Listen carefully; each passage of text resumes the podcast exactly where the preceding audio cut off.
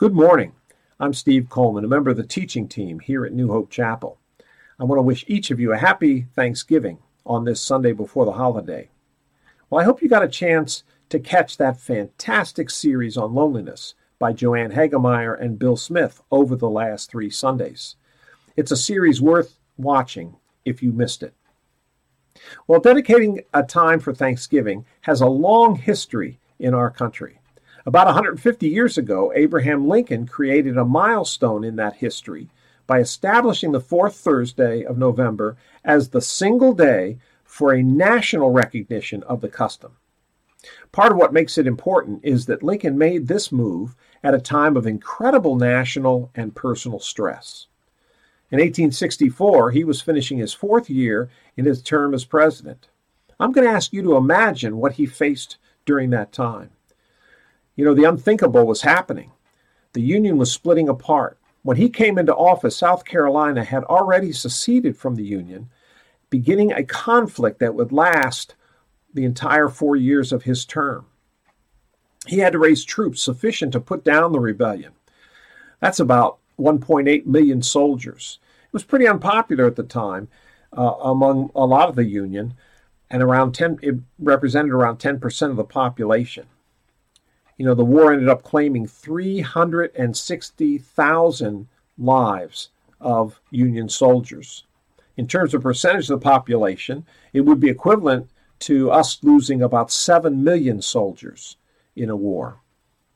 He had a lot of incompetent generals who could train armies but not use them in actual fighting. Congress, which despite being dominated by members of his party, insisted on second guessing many of his and his generals' decisions. You know, the noted New York politician Chauncey Depew said no president ever had a ca- cabinet of which the members were so independent, had so large individual followings, and were so inharmonious. So he struggled with his cabinet. He confronted a bleak political future in the spring and summer of 1864.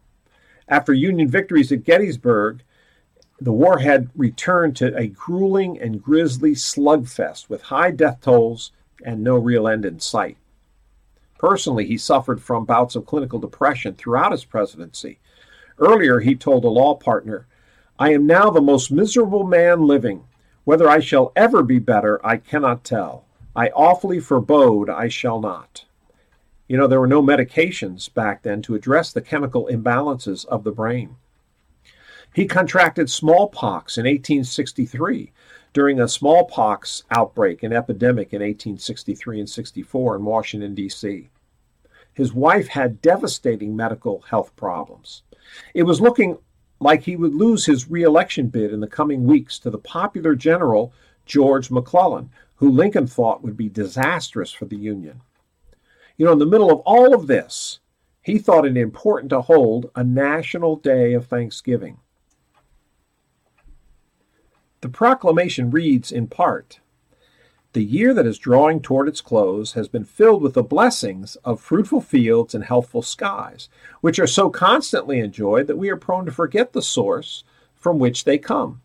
Needful diversions of wealth and strength to national defense have not arrested the plow, the shuttle, or the ship. The axe has enlarged the borders of our settlements, and the mines have yielded even more abundantly than heretofore. Population has steadily increased, notwithstanding the waste of war, and the country is permitted to expect continuance of years with large increases in freedom. No human counsel hath devised, nor hath any mortal hand worked out these great things. They are the gracious gifts of the Most High God, who, while dealing with us in anger for our sins, hath nevertheless remembered mercy. It has seemed to me fit and proper that they should be solemnly, reverently, and gratefully acknowledged, as with one heart and one voice, by the whole American people. You know, in the middle of this tragedy surrounding him, Abraham Lincoln saw a need for thanksgiving to God. What he did by calling for a giving of thanks is not only consistent with the Bible, he was following a command. Yet it seems so counterintuitive to focus on thankfulness when everything around appears to be falling apart. We might feel we are surrounded by problems like Lincoln was. While dealing with a pandemic flu, it can be hard to focus on thanks. With renewed prohibitions on social gatherings, concerns about infection, and the need for quarantine and isolation, it is no wonder we can struggle with feelings of loneliness, depression, despair, anxiety, even hopelessness. My question is why? Why does the Bible insist that this particular activity is something we must do? Well, let's begin with prayer and then we'll look into the Bible. Our Father, we thank you for the chance to connect together virtually this morning, and we're grateful so much for your word and how it t- explains to us who you are and helps us understand you. We ask for that this morning, that your Holy Spirit would show us through your word something more about you that we can learn and understand. In your name, amen. We're going to look at a number of scriptures this morning.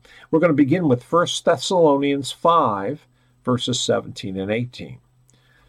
1 Thessalonians 5. Rejoice always, pray without ceasing, in everything give thanks, for this is the will of God for you in Christ Jesus. As we investigate the idea of thanks or thanksgiving, we're going to break it into three parts. First, the command give thanks, just the straight imperative. Secondly, the modifier. In this verse, it says, In everything give thanks. And then third, the reason. Verse says, For this is the will of God for you. Is God really saying, Because I said so? Uh, we'll look at that too. But first of all, let's take a look at the command. Because God commanded it, we can understand that there's an expectation God has that we will do it. We're urged to do it. Looking at the Psalms in Psalm 92, it is good to give thanks to the Lord. Psalm 100, shout for joy to the Lord, all the earth. Then it says, enter his gates with thanksgiving and his courts with praise. Give thanks to him and praise his name. Psalm 103 Bless the Lord, my soul, and all that's within me. Bless his holy name. Bless the Lord, my soul, and do not forget any of his benefits. That's giving thanks in everything. And then in, finally in Colossians, Paul says, Therefore, as you have received Christ Jesus the Lord, so walk in him. And he says, uh, being rooted and built up in him and established in your faith. And he says, just as you were instructed, and overflowing with gratitude. We're called to be thankful people. Whatever else you want to say about giving thanks, gratitude is part of our Christian DNA. Our character should be one of thankfulness. We're to be characterized by thanksgiving. In fact, the Bible goes so far as to say it's wicked not to thank God. Let's look at Romans 1. Paul is writing, and he begins in verse 18 The wrath of God is being revealed from heaven against all godliness and wickedness of people who suppress the truth by their wickedness. He goes on to talk about everything uh, can be known about God through his creation uh, his eternal power, his divine nature. It's all clearly seen and being understood from that creation. And then he says, so that people are without excuse. For although they knew God, they neither glorified him as God nor gave thanks to him. But their thinking became futile and their foolish hearts were darkened. They acted as though God didn't exist and that somehow what they had and whatever they would need they were going to be able to supply themselves. They deceived themselves and turned their back on the truth. They turned from God. You know, every good thing we have is from God, all of it provided by His mercy to us. Thanks is the natural response to an appreciated gift. But the command to give thanks doesn't stop there the command is modified, and that modifier makes a difference. Don't misread it. It reads, In everything give thanks, not for everything give thanks. God's not expecting us to be happy about the tragedies of life. We aren't supposed to slap a smile on our face when we feel sad, or to be thankful when our house burns down, or when we are sick. We're not grateful for our illnesses. God's not asking us to be thankful that the house burned down. That would be giving thanks for everything. He said, give thanks in everything. And there's a big difference. To put it another way, when things go wrong, give thanks. Not for the thing that went wrong, but in the middle of the thing that's going wrong, find a reason to give thanks to God. There's no more poetic example of this than what Habakkuk writes at the end of his book. If you want to look it up, you'll find the book of Habakkuk five books before Matthew. So start at Matthew, count back five books. Habakkuk 3:17.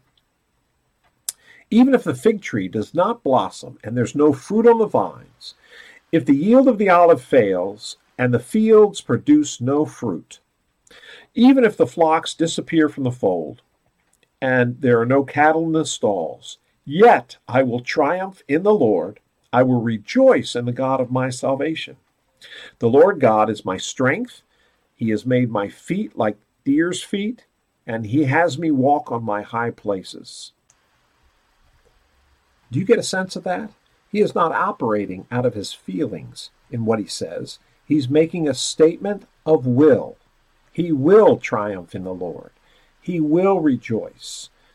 It's a decision on his part. He found a reason to give thanks to God. You know, to read the poem, it was the worst year of his life. He rejoiced in God not because of his problems, but while he was in his problems. His rejoicing was not because his circumstances were going to change, because there was no promise that the problems were going to turn out right next year. He was thankful to God and exalted in him. Even though I cannot praise God for my circumstances, I can praise God that He is with me in my circumstances. Even though I cannot praise Him for my situation, I will praise Him that I'm not in this situation by myself. I'm going to thank him that even when he doesn't fix the storm I'm in, I'm going to see him fix me in the middle of that storm. Even when my circumstances threaten to overwhelm me, I'm going to thank him in, in those circumstances because I know he will give me deer's feet so I can keep on going when I'm too tired to run anymore. You know, if anyone had the worst year of his life, Job did.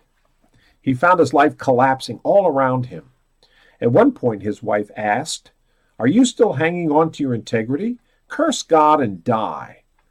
Job said, You speak like a foolish woman. And then he asked a really interesting question Shall we accept good from God and not accept adversity? God gives good things and he blesses us. And that's okay. It's okay to enjoy those things. But is our relationship with God measured by only getting the things we like? We all certainly understand the human concept that sometimes the good things we want in our lives require things that we may not like in the short term. They require effort or work, making difficult choices, or being uncomfortable or in pain. Few people really like to go to the doctor's office, but the pain of a shot can ward off a serious disease. Painful surgery is sometimes necessary to save a life. Even you school age children in our audience know that some of the decisions your parents make that you're not happy with end up making you feel making you a better, healthier, and happier person in the long run. With God, we have the promise that He has our good in mind. In the book of Jeremiah, Jeremiah 29, uh, Uh, verse 11, he writes, For I know the plans I have for you, declares the Lord plans for prosperity and not for disaster, to give you a future and a hope. Well, we've looked at the command and the modification. That is, the context for the command. In everything, give thanks. There's one final perspective the reason or the purpose for the command. For this is the will of God for you. Why does God want us to do this? Is he saying, just because I want it that way or because I said so? Well, let's look a little deeper. I think there's something we can understand from this. If giving thanks is the will of God for us, then it stands to reason that being thankful and grateful must put us in the center of His will. One way we can understand how thankfulness in everything and God's will connect is in Paul's proclamation in Romans chapter 8. Romans chapter 8, verse 20, beginning in verse 28. And we know that God causes all things to work together for good to those who love God and to those who are called according to his purpose. For those whom he foreknew, he also predestined to be conformed to the image of his Son, so that he would be the firstborn among many brothers and sisters. And these whom he predestined, he also called. And these whom he called, he also justified. And these whom he justified, he also glorified. What then shall we say to these things? If God is for us, who is against us? Our biggest challenge to thankfulness are the difficulties, crises, and tragedies of life. This text says that these very things God will use in making something good in our lives to conform us into Christ's likeness. God is always working, and He is working on us. Our lives may be collapsing around us, everything may be in ruins, but this that is the time that God does His best work. As long as we're looking to Him, thanking Him, realizing our dependence on Him, He will accomplish amazing things in our lives. He will push our spiritual roots deeper and cause us to be built up in Him. Our thankfulness puts us in a position where God can accomplish His wills in our lives most easily. That's the connection. So, in everything, give thanks, for this is the will of God concerning you. As we think of our verse this morning, the command to give thanks in everything, for this is the will of God for us in Christ Jesus. Let's remember that it's an expectation God has for us, that He wants us to give thanks in everything, not for everything, and that uh, by being thankful, it puts us in God's will in a way that makes it the easiest for Him to work with a free hand in our lives. Well, let's think past the pandemic and the problems associated with that as we move into the Thanksgiving holiday this year, and let's thank God that He's with us in these times of stress. So, my recommendation is this Thanksgiving, spend a little time thinking about what you're grateful to God for, and then thank Him for those things. Well, let's pray. We thank you for your constant presence. In you, we are never alone, and we are always loved. We thank you so much for that. Amen.